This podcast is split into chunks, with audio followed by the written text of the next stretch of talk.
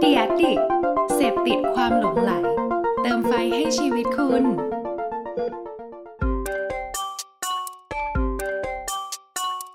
ถกคือพอดแคสต์ที่อยากชวนทุกคนมาช่วยกันคิด วิเคราะห์ และแยกแยะ บนปัญหาหรือโจทย์และปมต่างๆ ที่เกิดขึ้นใกล้ตัว ถกเพื่อให้ได้ไอเดียและทางออกที่ไปได้ไกลกว่าแค่คำว่าดี สวัสดีครับผมแอนครับ สวัสดีครับ ขวัญครับ ยินดีต้อนรับทุกท่านเข้าสู่ถกพอดแคสต์อีกครั้งหนึ่งนะครับผม ขวัญครับ ครับผมวีคนี้เราคุยกันเรื่องอะไรดีครับ โอ้รอเรือรอเรือของพี่ทะลุไป ทดสอบเสียงอยู่พอดีทดสอบระวังไมค์นิดนึงเพดานโหวนะฮะโอ้กระดกขนาดนี้ น้ำลายฟอดเต็มไมค์เลยฮะตอนนี้ ใช่ฮะก็จริง ๆ แล้วถ้าถ้าจะพูดถึงหัวข้อยังไงก็ตามนะฮะตอนนี้เพจของเราได้เข้ามาอยู่ใน d i a d i c Podcast นะครับ เราก็คงยังจะยึดอยู่กับ ความเป็น marketing ความเป็นแบรนด์ ความเป็นการตลาด ความเป็น social media digital marketing อะไรก็แล้วแต่ที่เกี่ยวกับการตลาดและแบรนด์อยู่นั่นเองนะครับ แต่ว่าหลักๆแล้วมันก็อาจจะต้องเกิดมาจากการสังเกตของพวกเราทั้งสองคนนะครับ ซึ่งวันนี้ก็น่าจะมีการสังเกตพี่พี่เหมือนพี่มีจะบอกมีดิอะไรผมในช่วงต้นมีมีคือไหนๆเราเราย้อนกลับมาในยุคของเรื่องที่เราพูดเกี่ยวกับเรื่องของวงการการตลาดนักโฆษณาเอเจนซี่โฆษณาลูกค้าชีวิต วิธีการทำมาหากินน่ะใช่ปะครับผมก็ใช่ครับก็ตอนช่วงนี้เราก็พยายามเสพเนื้อหาอะไรพวกเนี้ยก็ล่าสุดก็คือถ่ายถ่ายฟีดดูโทรศัพท์อยู่ แล้วก็ครับไปพบเจอเพจที่แบบว่าพี่ติดตามเขาอยู่อย่างเงี้ยก็เป็นแบบว่าอือฮึเออเป็นกลุ่มคนกลุ่มหนึ่งก็มีแบบ คือเขามักจะเป็นคนที่แบบทำอะไรสนุกสนุกๆอะ่ะมีความคิดสร้างสรรค์ดี ขายของเก่ง แล้วก็คือคอนเทนต์ทุกอันแม่งแบบดูแล้วมันเฉียบอะ่ะ คือดูแล้วเราครับเอนผมเตอร์เทนแล้วเราก็อยากจะแชร์เข้าไปคอมเมนต์เฮฮาเขามีไลฟ์กูก็ดูจนจบอะไรอย่างเงี้ย คือเราชอบไงคือเราชอบในความครับที่เขาเป็นเขาเนอะป่ะสมมติยกตัวอย่างขึ้นมาแล้วกัน เดี๋ยวก่อน ชื่อเหตุการณ์สถานที่ทุกอย่างที่เราจะเอ่ยเนี่ยเป็นเหครัตุบผมการณ์สมมุติทั้งสิ้น สมมุตินะคทั้รับงนั้นครับสมพมุล็อติตทั้งนั้เดินมครับซีรีส์เกาหลีที่เราดูมาทุกอย่างสมมใช่ติครับหมดนะไม่มีเรื่องจครัริบงผมเลยก็ไม่มีขออนุญาตยกตัวอย่างเช่น สมมติกลุ่มคนที่พูดมาเนี่ยเขาคือสมมติเขาคือพี่ออสเก้าวิโอ้โห คือพี่สมมติพี่เป็นแฟนคลับพี่ออสเก้าวิพี่ชอบมากครับแล้วแบบ พี่ก็ดูเขามาสมมติปีหนึ่งละอภิเชษมากในความพี่ออสเป็นพี่ออสถูกปะเออทุกอือฮึครั้งที่ครับมาผมถึงแม้เขาจะขายของเพียงไรเนี่ย แต่เขาจะขายได้แบบว่าสไตล์ที่บอกว่าสามารถเอ่อพูดจบแบบเก้าวิได้เงี้ยเราก็จะครับฮามากตลกมากอยากแชร์มากส่งให้เพื่อนส่งให้ทีมอะไรเงี้ยเออเฮ้ยคนนี้แม่งครีเอทีฟว่ะอะไรเงี้ยแบบครับเคยมีครั้งหนึ่งเคยไปดูแล้วพี่ออสนี่เขามาจาก วงการไหนวะเขาเป็นแบบอ๋อก็ไปเจออ๋อพี่ออสเขาเป็นคนในวงการครีเอทีฟเนี่ยปะครับเคยอยู่เอเจนซี่มาก่อนอะไรเงี้ยก็เลยแต่ว่า week ที่ผ่านมาไม่ใช่พี่ออสนะไม่เหตุการณ์ที่อ่าฮะเกิดเนี่ยไม่ใช่พี่ออสแต่ว่าไปเจอเหครับกับยกตัวอย่างแล้วกันว่า สมมติว่าสมมติพี่ออสเขาเก่งมากในเรื่องนั้น แต่วีคอืมที่ผ่านเนี่ยมาเนี่ยไปเจอเหมือนกับมีแบรนด์แบรนด์หนึ่งสินค้าสักอครับผมเนี่ยน่าจะเปิดตัวอะไรบางอย่าง แล้วก็เหมือนกับอาจจะอาจจะอาจจะนะไปจ้างพี่ออสให้แบบว่าเออพี่ช่วยอือฮึโพสต์สิ่งนี้หน่อยหรืออาจจะเป็นโพสต์แคมเปญของเขาอ่าอะไรเงี้ยคราวนี้ พี่ก็ดูแล้วมันแปลกๆ เพราะว่าเท่าที่ติดตามพี่ออสแปลกยังไงมาเนี่ยครับ คือติดตามพี่ออสมาเป็นปีอะไม่เคยเห็นว่า เฮ้ย พี่ออสเขามักจะไม่ได้ลงอะไรแบบ hardcore แบบว่าแปะอือฮึยี่ห้ออ่าแปะอ่าโลโก้ แปะ pack shot แปะอะไรเงี้ยเต็มอ่าเต็มฮะหน้า คือมันไม่ใช่พี่ออสเนี่ยเรารู้เพราะเราเราคุยมาตลอดอย่างเงี้ย แล้วล่าสุดเราเห็นแบบ เชี่ย packaging มั่งมาเต็มหน้าจอเลยอะเหมือนพี่ออสประชดนิดนึงก็เลยรู้สึกว่าเฮ้ยตกลงแบรนด์หรือ marketing หรือคนที่ทำการตลาดเนี่ยอือฮึ เวลาที่เขาไปอยากจะอยากจะได้ความคิดสร้างสรรค์จากผู้ที่เป็นผู้สร้างสรรค์อืมไม่ว่าเขาจะเป็นเอ่อ Facebook Creator หรือเป็นยูทูบเบอร์เนี่ยเขาคาดหวังอะไรวะ จากจากคนเหล่านี้ ถ้าเขาอยากจะ launch แคมเปญนอกจากที่เขายิงโฆษณาสร้างแคมเปญทีวีแอดอะไรของเขาเองได้แล้วเขาก็ยิงครับไปสิ แต่ถ้าเกิดครับเขาอยากจะมาพึ่งพาอินฟลูเอนเซอร์หรือ KOL เนี่ยเขาก็อือฮึควรจะต้องแบบเชื่อมั่นในความเป็นพี่ออสอ่าปะถูกปะอ่าไม่ใช่แบบพี่ออสเข้าใจผมอะ ต้องการให้พี่ลงแค่แบบว่า pack shot อะโลโก้ใหญ่ๆอะพี่แบบลงนี่ให้มันหน่อบัยงคับกันนี่เออแล้บัวงแบคับกันหรือเปล่าผมมีแฮชแท็กยาวประมาณแบบจากสีลมถึงวงเวียนใหญ่อะพี่โอ้แฮชแท็กแค ผมชั่นยาด้วยยาวมากแคพี่ลงเหรอครับ พี่ลงให้หน่อยเด caption caption อีกแบบ 3 กิโลอะไรเงี้ยคือ คือคือพอเราเห็นสิ่งนี้ปั๊บเรารู้สึกว่าอืมเชื่อประเด็นนี้เราต้องถก เพราะเรารู้สึกว่าเฮ้ยมันมันต้องถูกคัดค้านมากแล้วเหมือนกับพี่ออสแม่งโดนบีบบังคับมาแน่นอนที่สุดเนกอะปะเอออันนั้นคือสิ่งที่พี่คิดนะอืม เข้าใจแปลว่าเหมือนพี่ต้องการจะบอกว่าเหมือนแบบ คือการที่เราจะให้ creator ลงโพสต์อะไรก็แล้วแต่หรืออินฟลูเอนเซอร์อะไรก็ได้หรืออินฟลูเอนเซอร์ก็ได้ที่ที่คำที่เขาชอบเรียกกันนะฮะแปลว่าเราอาจจะต้องเห็นใจหรือเข้าใจเขานิดนึงใช่ไหมครับว่าแบบว่าเอ้ยจริง ๆ แล้ว nature ของเขามันเป็นยังไงไม่ใช่แบบบังคับเขาหรืออะไรอย่างนี้ถูกไหมเดี๋ยวเออถูกถูกมันมีสองเรื่องนะ เห็นใจคือเรื่องหนึ่งเห็นใจนี่คือแบบว่า ในฐานะเราเป็นแบรนด์หรือเราเป็นเอเจนซี่แล้วเราไปจ้างเขาเนี่ยคือความเห็นใจคือมึงจะไปเยอะกับเขามากไม่ได้ เพราะว่า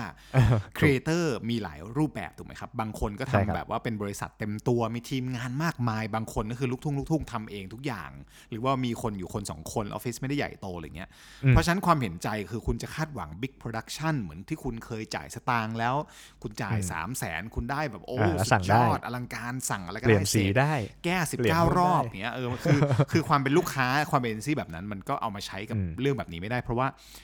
คนพวกนี้เขาสร้างตัวตนขึ้นมาจากจากอะไรก็ตามที่เขาเป็นเขาอะถูกปะอือฮึเพราะฉะนั้นใช่ครับน่ะความเห็นใจมันคือเรื่องหนึ่งนะ แต่ว่าพวกแบรนด์พวกเอ็นซีก็บอกเอ้ยเห็นใจแล้วก็ผมจ้างคุณนะผมจ่ายตังค์โอเคเข้าใจ แต่ว่าเราคิดว่ามันความเข้าใจสำคัญกว่าความเห็นใจว่ะขวัญถูกคือครับคือมึงต้องเข้าใจว่าถ้าพี่ออสเป็นพี่ออสเก้าวิขึ้นมาได้ แล้วทุกวันนี้คนแม่งฟอลโล่เขาแบบหลักสามล้านห้าล้าน แปลว่าคนมันต้องชอบพี่ออสเพราะพี่ออสเป็นพี่ออสเก้าวิถูกปะเขาไม่ได้ถูกคชรับอบพี่ออสเพราะว่าพี่ออสคือ เป็นมนุษย์แชร์โลโก้แชร์เก้าวิอ่าถูกปะคือถูกครับอย่างนั้นมึงอย่างนั้นมึงไม่ต้องไปหาพี่ออสหรอกมึงไปหาบิลบอร์ดไปแปะบิลบอร์ดดีกเอว่าอผมึมงว่าไปแปะบิลบอร์นี่ดไงถ้ามึงต้องการแค่ awareness หรือมึงต้องการอ่าแค่แบบถูกว่าต้องสื่อพื้นที่สื่อถูกปะไม่ต้องมาจ้างเขา เพราะว่าคือสรุปแล้วประเด็นก็คือ ถ้าอยากจะจ้างผู้สร้างสรรค์ ความอืมคิดสร้างสรรค์บน ช่องทางโซเชียลไม่ว่าจะเป็นยูทูบเบอร์คหรับรือ Facebook Creator อะคุณอืมควรจะเข้าใจและเคารพว่าเขาคือนักคิดนักสร้างสรรค์ แล้วคนเนี่ยเสพของของเขา เพราะสิ่งนี้ไม่ใช่แบบเฮ้ยไม่ได้ผมหมกมุ่นมากกับตัวเลขถูกผมจะถูกดูไหมว่าเฮ้ย follow follow เท่าไหร่ไลค์เท่าไหร่อ่าโอ้โหเอ่อ engage เท่าไหร่โคตรเกลียดเลย engage เท่าไหร่คือคือดูแต่ดูแต่ตัวเลขที่ใช้ทุนมา คือมเนื่องปะใช้มองแต่ว่าเฮ้ยใช้มันต้องทุนใหญ่ใช้ทุนมันต้องเบอร์หทุนึ่นงนิมันยมต้องใช้นิดนึงทุนทำได้ ซื้อได้ครับใหญ่ได้อะไรเงี้ยคือ อันนั้นมันคือเราเราว่าอันนั้นมันคือความคิดโบราณว่ะขวัญมันคือเหมือนครับเฮ้ยเราแบบออกแคมเปญมา เราต้องแบบเข้าถึงคนทั่วประเทศเราต้ตัอวงเลแบขบต้องเยอะตัวเลขเอต้อองเยเราอะดูเรตติ้งอะเราดูเรตติ้งทีวีเราดูเอ่อทราฟิกเยอะบิลบอร์ดรถผ่าคนรับเพียบเอ่อเส้นนี้นะเออช่องนี้คนดูเยอะเรตติ้งเวลานี้คนดูเท่านั้นอะไรเงี้ยพรามไทม์ครับ ซึ่งโลกสมัยนี้มันไม่มีแล้วถูกปะพรามไทม์คือถูกพต้ราอมงไทครับม์ของใครอะสมมติพรามไทม์ใช่ของพี่ตุ้ย เป็นมนุษย์เอ่อทำงานกลางคืนอืมเขาเอ่อนอนตอนหกโมงเช้าเอ่ออืมถึงเอ่อบ่ายสองเขาตื่นอ่ามาฮะอีกที เพราะฉะนั้น prime time พี่ตุ้ยอาจจะเป็นตอนเอ่อบ่ายสามโมงตอนที่เขาตื่นแต่คือ prime time ของเขาถูกปะใช่ครับกับสมมติไอ้อ้วนไอ้อ้วนคือน้องพี่ คือทำงานเป็นพนักงานออฟฟิศ9โมงถึง5อ่า เอ่อเวลา2ทุ่มคือเวลา relax นั่นคือ prime time ของไอ้อ้วน คือโลกมันได้ถูกต้องเปลี่ยนไปแล้วอะตกลง prime time ของใครอะเวลาที่แบบว่าสมัยก่อนทีวีบอกว่าเรตติ้งที่ดีที่สุดคือเวลาข่าว มันอ่าใช่เหรอใช่ใช่มันใช่ข่าวสองทุ่มหรือละครหลังข่าวคือแล้มัวนก็ไม่ไปใช่เรียกแล้วตรงไงนั้นว่ามันคือพรามไทเอม์อตั้งขึ้นมาเองไอ้อ้วนน้องพี่มันอาจจะดูละครย้อนหลังในแพลตฟอร์มใช่บางอัน ซึ่งมันเป็นพรามไทม์ของเขาเวลาสองทุ่มก็ได้แล้วก็ถูกต้องถูกว่าเออมันมันเพราะนั้นมันมันไม่ใช่แล้วไงเพราะนั้นเราจะไปคิดในหลักการเดิมว่าเฮ้ย หลักการในการพิจารณาเลือกเพจต่างๆ หรือเลือกครีเอเตอร์หรือเลือกยูทูบเบอร์ต่างๆเนี่ยมันใช้หลักการเดียวกับการพิจารณาพิจารณาเรตติ้งในอดีตอืมหรือการพิจารณาแค่ traffic ของบิลบอร์ดหรือการพิจารณาเอ่อความเยอะอย่างเดียว พี่ว่ามันอืมไม่ใช่ละ พี่ว่าเราต้องดูคุณภาพด้วย ไม่ใช่แค่ quantity ครับอย่างเดียวนั่นคือสิ่งที่พี่คิดอ่าไงเออไม่งั้นมันก็แบบว่าเหมือนแบบเฮ้ยเราซื้อครีเอเตอร์ทั่วไทยอะ มี 300 คนกูเอา 300 อันดับเรียงมาไอ้เหี้ยไม่ได้จัดอันดับเศรษซื้อหมดฐีของ Forbes ดู top 25ที่แบบว่าเขาเอาหมดเขียนจดหมายไปหาเอ้ยอ๋อ โอเค ผิดเรื่องผิดเออเรื่องโทษทีนะครับโทษกลับมากลับมาเอาคือเอาหมดคือไม่เท่าไหร่นะพี่เราไม่ได้มีกาจัรดเอาหมดแล้วแบบว่าให้โพสต์อย่างเดียวกันด้วยนะ เออเอาเฮ้ยนี้แคปไม่โพสต์แคปชั่นให้หมก๊อดปเลกันยมาเลแคยปชั่นเดียวกันเออสามนึกร้อยนึกเพจนึกภาพนึกภาพเราแบบว่าเอามหาเศรษฐี30ดับแรกของไทยแล้วบอกว่าอะทุกคนเดี๋ยวรับ รับรูปรับนี้ไปโพสต์นี้นะไปแล้วก็เอ่อรับแคปชั่นเหมือนกันไปแล้วก็โพช่วยอ่าโพสต์หน่อย คือมันคงอะช่วยตลโพสกต์ให้ผมหน่อยากเออมันช่วยคโพงสต์ตหลน่อยกมากเนอะปะคือมันมันไม่ใช่ไงงั้นมึงไม่ต้องหรอกแปะแท็กด้วยมึงไม่ต้องไปหามหาเศรษฐีหรอกมึงก็อืมไปซื้อบิลบอร์ดเองถูกปะมึงไปซื้ออมพื้นที่ถูกเองไปซื้อพื้นที่สื่อเอง ไม่ต้องไปหาอืมความคิดสร้างสรรค์จากใคร แค่ใช่คิดว่า เออ ถ้าเกิดเราเราเราเป็นแบรนด์เราเป็นเอเจนซี่เราเป็นนักโฆษณาเราเป็นนักการตลาดแล้วเราแบบเฮ้ยมีแคมเปญที่โคตรดีเราคิดมาแล้วเราถ้าเราเชื่อว่าไอ้เฮียที่กูคิดมาแม่งโคตรดีโคตรมันโคตรเดือด แม่งต้องปังแน่นอน มึงไม่ต้องกลัวหรอก ว่ามันจะคอนเทนต์มันจะมันจะมันจะบินไปได้ไกลแค่ไหนอะถูกปะใช่มึงก็ใช่สะมึงก็ต้องสามารถต่อยอดเพราะฉะนั้นครีเอเตอร์ยูทูบเบอร์เขาคือคนที่จะมาต่อยอดให้มันไปได้ไกลขึ้นอืมในสไตล์ของเขาเองถูกปะ เคารพเขาก่อนไหม ก่อนที่จะไปบอกว่าอืมเฮ้ยพี่ผมต้องการให้พี่อะถูกแปะโลโก้เยอะๆอะไรเงี้ยพี่ว่านี่แม่งผิดละพี่ว่าเดี๋ยวถ้าเกิดใช่ครับเกิดคุณเป็นเอเจนซี่แล้วคุณขายสิ่งนี้ พี่ว่ามันก็อาจจะแบบเป็นการบังคับครีเอเตอร์ถูกปะอือฮึหรือถ้าคุณเป็นลูกค้าแล้วคุณหมกมุ่นอยู่กับแต่แค่ตัวเลขแบบความเยอะความใหญ่อะก็อืมก็ไปซื้อสื่อประเภทอื่นไหมไม่ต้องมาซื้อสื่อที่เขาแบบว่า พูดกับใช่พูดต้องใช้ความคิดอะเอเออออืม ไม่รู้ใช่ขวัญคิดแบบเดียวกันปะหรือว่ามองยังไง มีส่วนอื่นปะเหมือนกันนะครับเหมือนกันนะอย่างนี้เราเรากระเถิบกันเข้าไปในอีก part หนึ่งของของการถกเลยแล้วกันไหนๆเราก็ดูเดือดกันมาขนาดนี้แล้วเราขยับไปที่ตรงตัวของไอเดียหรือทางออกที่เรามองกันดีกว่าว่าสุดท้ายแล้วเนี่ยถ้าสมมุติว่าเราจะไปใช้ครีเอเตอร์เราควรทำยังไงอะเขาเราควรมี mindset หรือมีมีแนวทางความคิดอย่างไร ในการที่จะใช้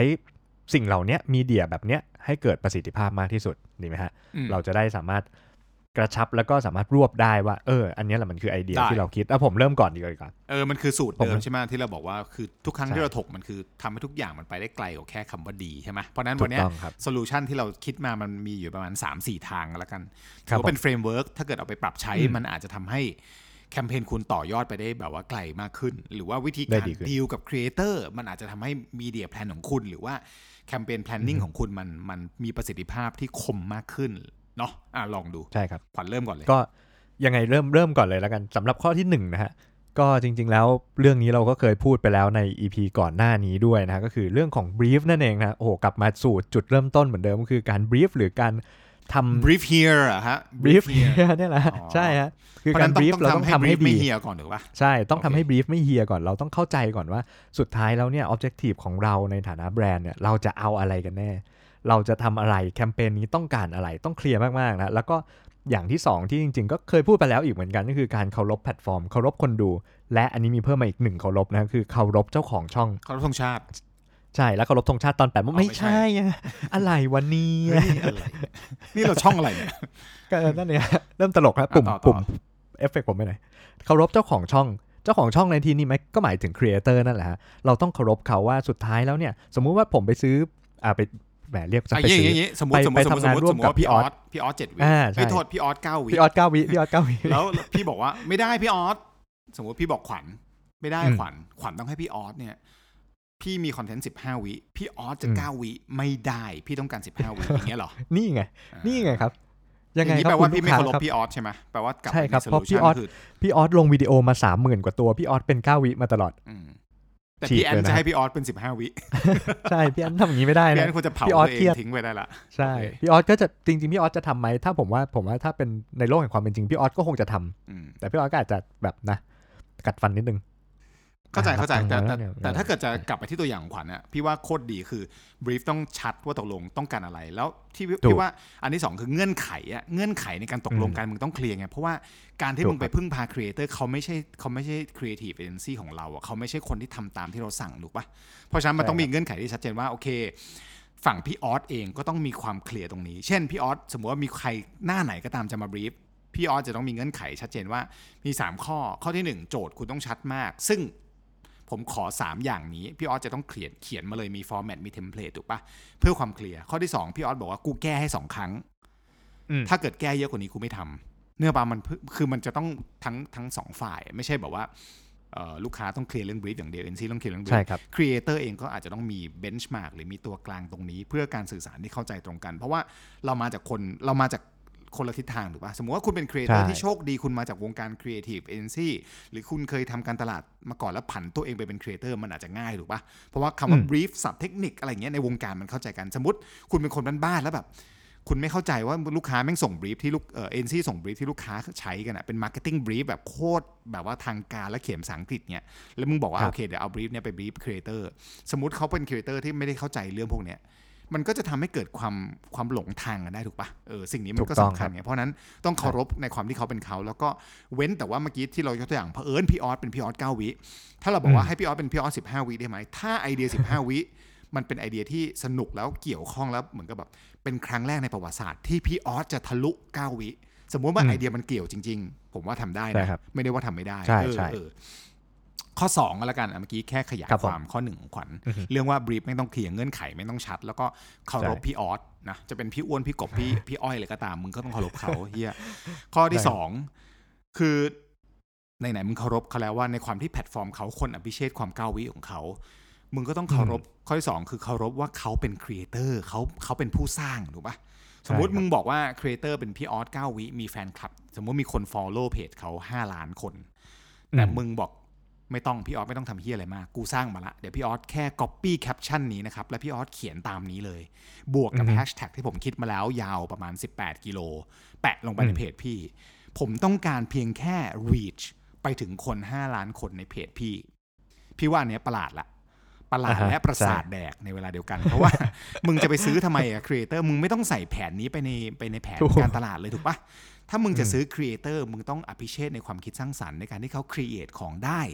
เพราะฉะนั้นถูกครับถ้าคิดเพียงแต่ว่าอยากได้ reach อยากได้ scale อยากได้ awareness ผ่าน creator พี่ว่าเอาอือฮึเงินไป boost แคมเปญเอาเงินไปใส่ objective อ่าแล้วถูกซื้อแบบ reach หรือไปซื้อ awareness ซื้อให้มัน awareness ไปกดีว้างดีกว่าครับๆคือหวานไปเลยแบบว่า mass nationwide 15 ถึง 45 แล้วก็อัดเงินลงไป พี่ว่าอาจจะฮะได้อาจจะได้อะไรที่ effective กว่าถูกปะเป็นการยิงถูกแอครัดบ frequency ถี่ๆซ้ำๆอะไรก็แล้วแต่ไม่ต้องมาแบอืมว่าซื้อความคิดสร้างสรรค์จากพี่ออสแต่แบบว่าบังคับให้พี่ออสลง packaging เนี่ยมันก็ตลกไงถูกป่ะแล้ววันข้างหน้าเอาจริงๆนะ ถ้ามองฝั่งสมมติพี่เป็นพี่ออสเก้าวิพี่ออสจะชีวิตจะสั้นลง เพราะว่า คนก็จะแบบไอ้เหี้ยพี่ออสแม่งเปลี่ยนไปแม่ง hard sell สัตว์แม่งขายของอ่าเชี่ยใช่อะไรเนี่ยนึกออกปะเสียแฟนนี่ครับเสียแฟนเออแฟนพี่ออสก็จะเสียศูนย์ไงแล้วก็ใช่จะรู้สึกว่าเฮ้ยพี่ออสแม่งไม่ใช่แล้วว่ะเออเดี๋ยวนี้นึกออกปะแม่งขายของแล้วว่ะเออไม่ดูแล้วอะไรคืออย่างงี้คือเขาอุตส่าห์ขายของได้ด้วยความครีเอทีฟในความที่เขาเป็นเขาอะแล้วคนก็ชอบสิ่งนี้ถูกปะแล้วแบรนด์คุณอือฮึก็จะไปได้ไกลมากขึ้นอะแต่ถ้าคุณอยากครับได้แค่นั้นก็อย่าทำเลยเสียเสียเสียเส้นเนาะใช่ข้อที่ครับสามข้อที่สามข้อที่สามครับข้อที่สาม ข้อที่สามเนี่ยจะพูดไปถึงเมื่อกี้ที่พี่มีเกริ่นไว้แล้วระดับหนึ่งก็คือเรื่องของทุนนิยมเฮ้ยทุนนิยมมันเกี่ยวอะไรกันอะไรกับทุนกับนิยมการอะไรซื้อมีเดีย คุณกำลังถูพูกดไหมเรื่องฮะการเมืองปะเนี่ยไม่ใช่อ๋คอรับโทษโทษโทษโทษทีอะนะครับทุนนิยมต่อต่อต่อทุนนิยม เดี๋ยวเดี๋ยวไปกันหมดเลยนะอืมทั้งช่องทั้งนักรีวิวกันไปถึงหมดเลยนะเดียดิกเลยนะไปถึงต้นสังกัดนะฮะก็นั่นแหละฮะเรื่องของทุนนิยมก็หมายถึงว่าเรื่องของเมทริกซ์ต่างๆ ที่เราใช้ในการวัดผลแคมเปญนั่นแหละฮะอย่าไปจมปลักกับเขาเรียกว่าอะไร กับเมทริกที่มันสามารถใช้เงินซื้อได้ ขวานมีไลค์กี่ไลเพื่อที่ค์จะอะเอาขตัววานเลขขวานมีเอนเกจเมนเท่าไหร่อะขวานเอนเกจเยอะไหมอะเนี่ยเพื่อที่จะตัดต่อตัวเลขทางพันธุกรรมไปขายนายมหรือจะไปขายลูกค้า เดี๋ยวหรืเดี๋ยวอะไรเดี๋ยวก็แตอนสมัยแพี่เป็นพี่เป็นอย่างนั้นเหรอพี่ซื้ออะพี่ดูไลค์อย่างอ๋เดีอยวใช่ใช่ไหมพี่พี่พี่ตอนสมัยพี่เป็นนายไงผมเป็นคนตัดต่อไงแล้วผมก็ไปขายพี่อ๋อกูรู้อ๋อแล้วใช่วันนี้ เดี๋ยวไม่ใช่โอ๊ยไม่ใช่ครับโอ้โหเดี๋ยวคุณผู้ผมฟังผู้ฟังเข้าใจผิดทุกคนนะฮะอย่าไปฟังขวัญนะฮะอันนี้ขวัญมั่วขึ้นมา ไม่ไม่ขวัญพยายามจะบอกว่าอย่าหลงประเด็นถูกไหมถูกอย่าต้หองลงครับเพียงแค่ตัวเลขที่มันเป็นภาพลวงตาว่าไลค์เยอะใช่คอมเมนต์เยอะแชร์เยอะจริง ๆอะไอ้เมทริก Follow เยอะเนี่ยอะไรเออเงี้ยหรือ follow เยอะอืมหรือว่า engagement เยอะใช่ครับคำเทอมพวกเนี้ยมันเป็นยุคแรก ๆ ที่ ที่โซเชียลมีเดียมันยังเป็นยุคเริ่มต้นถูกป่ะแต่ทุกวันเนี้ยมันใช่มันค่อนข้าง mature แล้ว แล้วมันก็เป็นเป็นอืมสิ่งที่เราไม่ควรจะดูแค่นั้นเนี่ยถูกป่ะสมมติว่าใช่ครับ engage เยอะมากแต่ engage มันคือหน้าบึ้ง สมมติว่าคนแม่งเกลียดมากอืมแต่แบบกด angry ตัวเลขที่ถูก report มันคือตัวเลขหลอกอะแบบ engage ดีมากเลยอืมพี่แต่จริงๆสมมติว่ามีประมาณแสน engagement แต่ว่า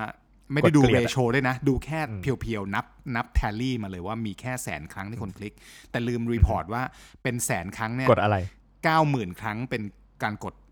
angry และเกลียดจริงอืมๆชิบหายเฮ้ยจริงๆถ้า report แบบด้วนๆ แบบว่าโง่ๆ หลอกๆ ก็แบบโอ้คนกดตั้งแบบแสนครั้งอืมแต่จริงๆกดด่า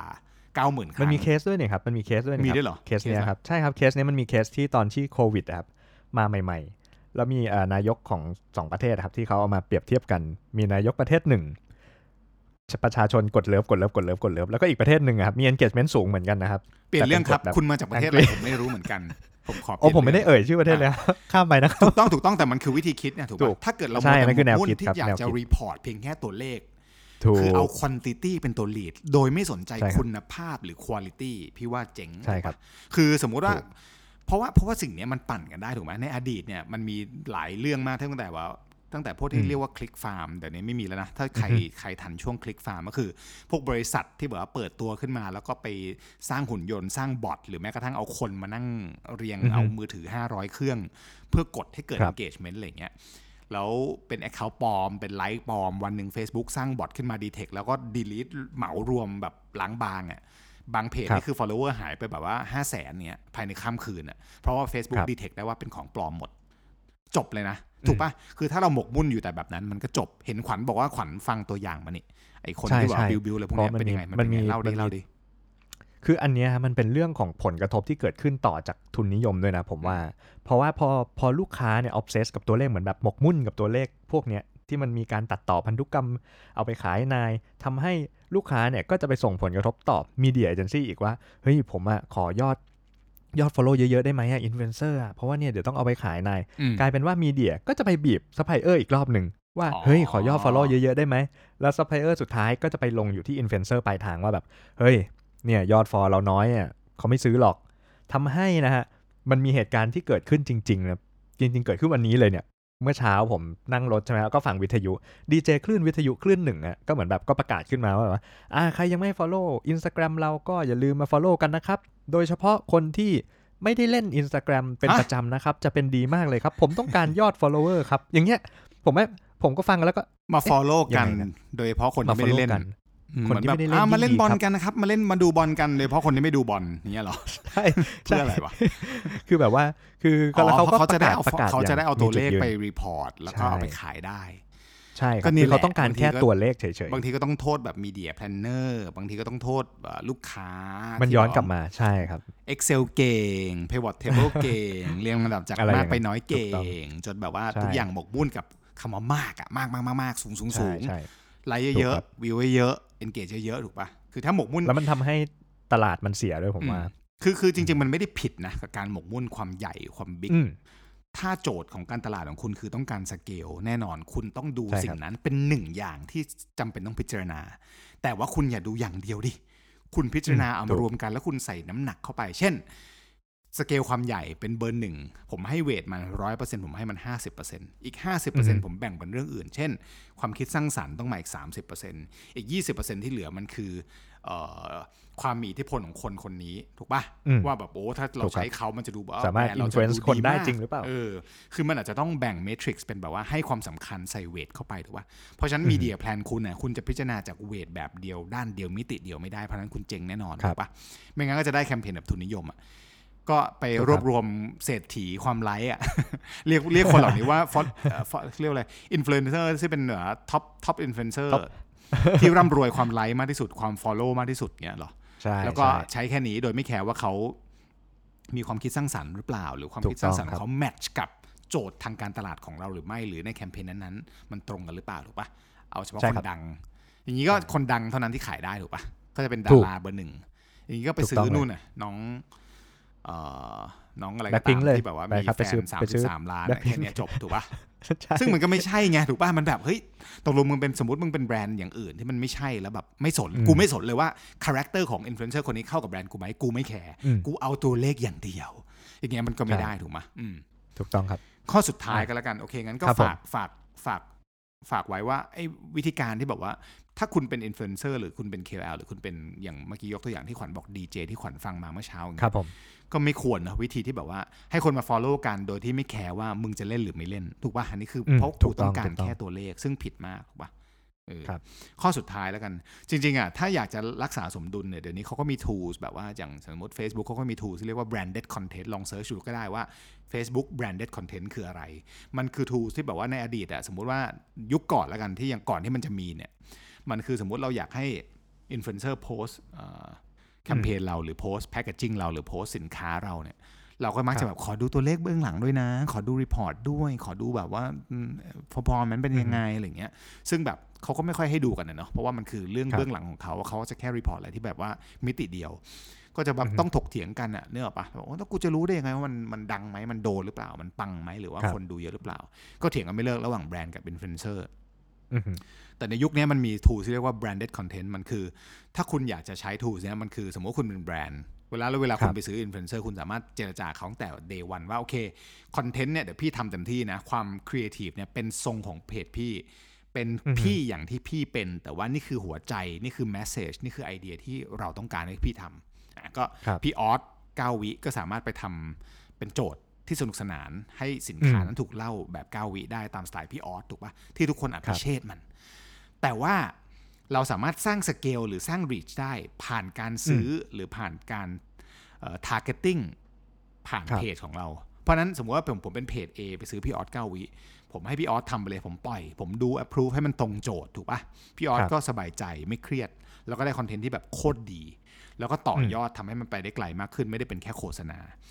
คราวนี้แต่ว่าเวลาเราซื้อเนี่ยหรือเราเวลาเราที่สมัยก่อนชอบเรียกว่า boost post กันนะมันไม่ใช่การครับ boost post มันคือการซื้อแคมเปญ based on targeting ที่เราอยากได้ถูกปะสมมุติว่าสมมติยกตัวอย่างนะ พี่ออสกับ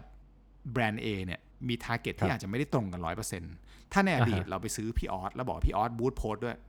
พี่ออสก็จะไปซื้อ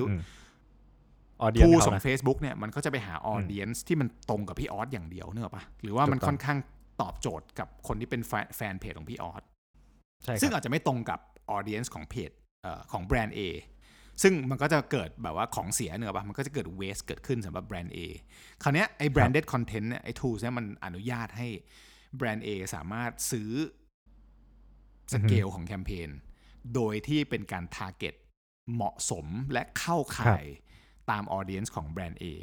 แต่ว่าอือฮึใช้คอนเทนต์ของพี่ออส ซึ่งมันเจ๋งมากอืมแล้วก็หลังบ้านเนี่ยแบรนด์ A สามารถดู report หลังบ้านเข้าไปดูได้เออครับสมมติว่าใช้พี่ออสพี่อ้อยพี่กบพี่เก๋พี่อ๋อยพี่แอดพี่น้องพี่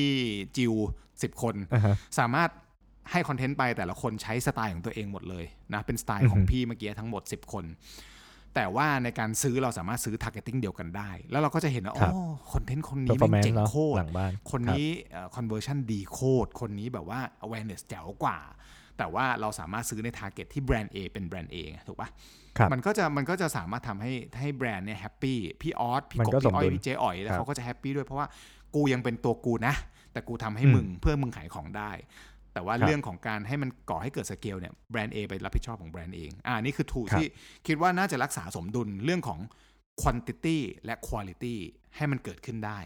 อันนี้ก็ครับน่าจะเป็นโซลูชันสุดท้ายแล้วแหละที่เกี่ยวข้องกับอืมเรื่องนี้ ครับผมอืมก็เรียกได้ว่าครบเครื่องนะฮะมีทั้งอ่าในเรื่องของ task หรือปัญหาที่เกิดขึ้นในในในโจทย์ของ Marketing นั่นเองนะฮะแล้วก็มีโซลูชันหรือไอเดียให้นะฮะหวังว่าจะเป็นประโยชน์กับทุกคนนะฮะรวมไปถึงแบรนด์เอเจนซี่หรือแม้กระทั่งอินฟลูเอนเซอร์เองก็ตามนะครับผมก็ เราอยากให้เกิดสังคมดีๆเนาะในในในมาร์เก็ตติ้งก็ในปล่อยวงการการตลาดของเราเนาะก็ปล่อยให้พี่ออสเขาเป็นพี่ออส9วิไป อย่าให้พี่พี่ออสเขากลายเป็นพี่ออส19วิอะไรเงี้ยมันคงไม่ได้เนอะหรือแบบอืมใช่ครับผม ก็เห็นใจกันไปเห็นใจกันมาดีกว่านะครับ เห็นใจใครก็ครับยังไง เห็นใจเห็นใจตอเราต้ด้อวยงเห็นะนคใจรับตัวเอช่วยงนะเอ่อช่วยกันแชร์ช่วยกันไลค์นะครับ ถึงแม้คนจะไม่ฟังถก แต่ก็มาฟังกันนะครับ มา follow อ๋อไม่ใช่ไม่ใช่ก็โอเคครับใช่ฮะขอบคุณมาก EP นี้นะก็ก็น่าจะจบไว้ที่เท่านี้ก็คือครับ respect ผมความเป็น creator แล้วก็ให้เขาได้ทำงานใน area ที่คน appreciate เขา แล้วครับเราก็มาทำหน้าที่ในการทำให้แคมเปญมันได้ size เอ่ออมในอย่างที่เพจหรือในอย่างที่แบรนด์อยากเป็นมันครัทำบงานคนละคนละส่วนกันนะครับครับ ก็ติดตามถกพอดแคสต์ได้นะครับ ทุกๆวันศุกร์ นะครับออกตั้งแต่ตีห้านะครับทุกๆช่องออกทางเช้าไม่มากว่าเลยจะครับเป็น The Addict Podcast ครับเอ่อ Spotify นะครับครับ Apple ผม iTunes นะครับได้ทุกๆช่องทาง Podbean ก็มีเหมือนกันนะครับ Google ด้วยครับอ่า Google ด้วย ก็ใช่ครับ ฝากไว้เท่านี้นะครับ EP นี้คขรัอบบคุผมณมากครับ สวัสดีครับ สวัสดีครับ